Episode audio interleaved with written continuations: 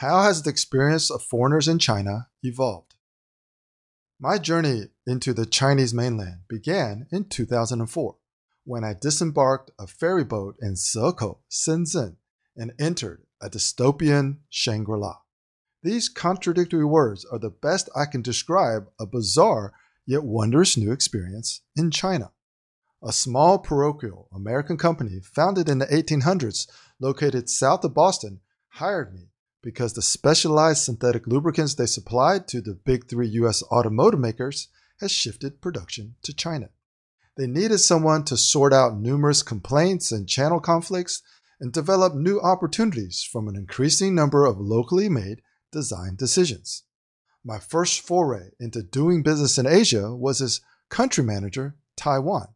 I was conversationally fluent in Mandarin Chinese, but what I later encountered in mainland China was astonishing in both delightful and incoherent ways.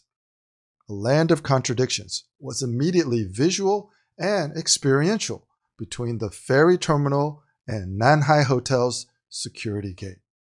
Exiting Shekou Terminal revealed a vast array of dirty Asian sidewalks, homeless kids, street vendors, and peddlers mixed with bike riders, scooters, and taxis spewing smog that swirled with the ocean breeze to create an exotic scent. But the backdrop was stunning views of manicured forests and Hong Kong cityscape across the bay. Passing the gated hotel security about one hundred meters from the lobby entrance opened the door to an oasis with Chinese characteristics that divided two contrasting realities: ordinary Chinese life on the outside and a privileged one inside. As I write today, I'm conscious that my Country Manager Taiwan job title from nineteen ninety-six has political ramifications that didn't exist before.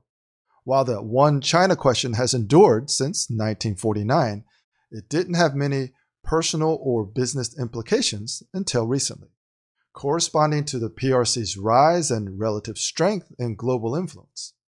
In two thousand four, ordinary people on both sides of the Taiwan Straits were aware of its undercurrents, but working together to get rich was a much higher priority.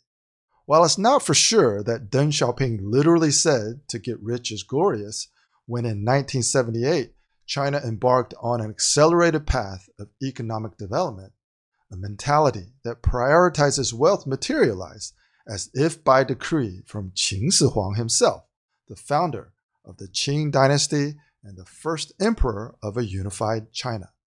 The dynamics of pragmatic wealth creation, face or mianzi, and nationalism, coupled with contrasting values, priorities, and customs, form the new Chinese arena.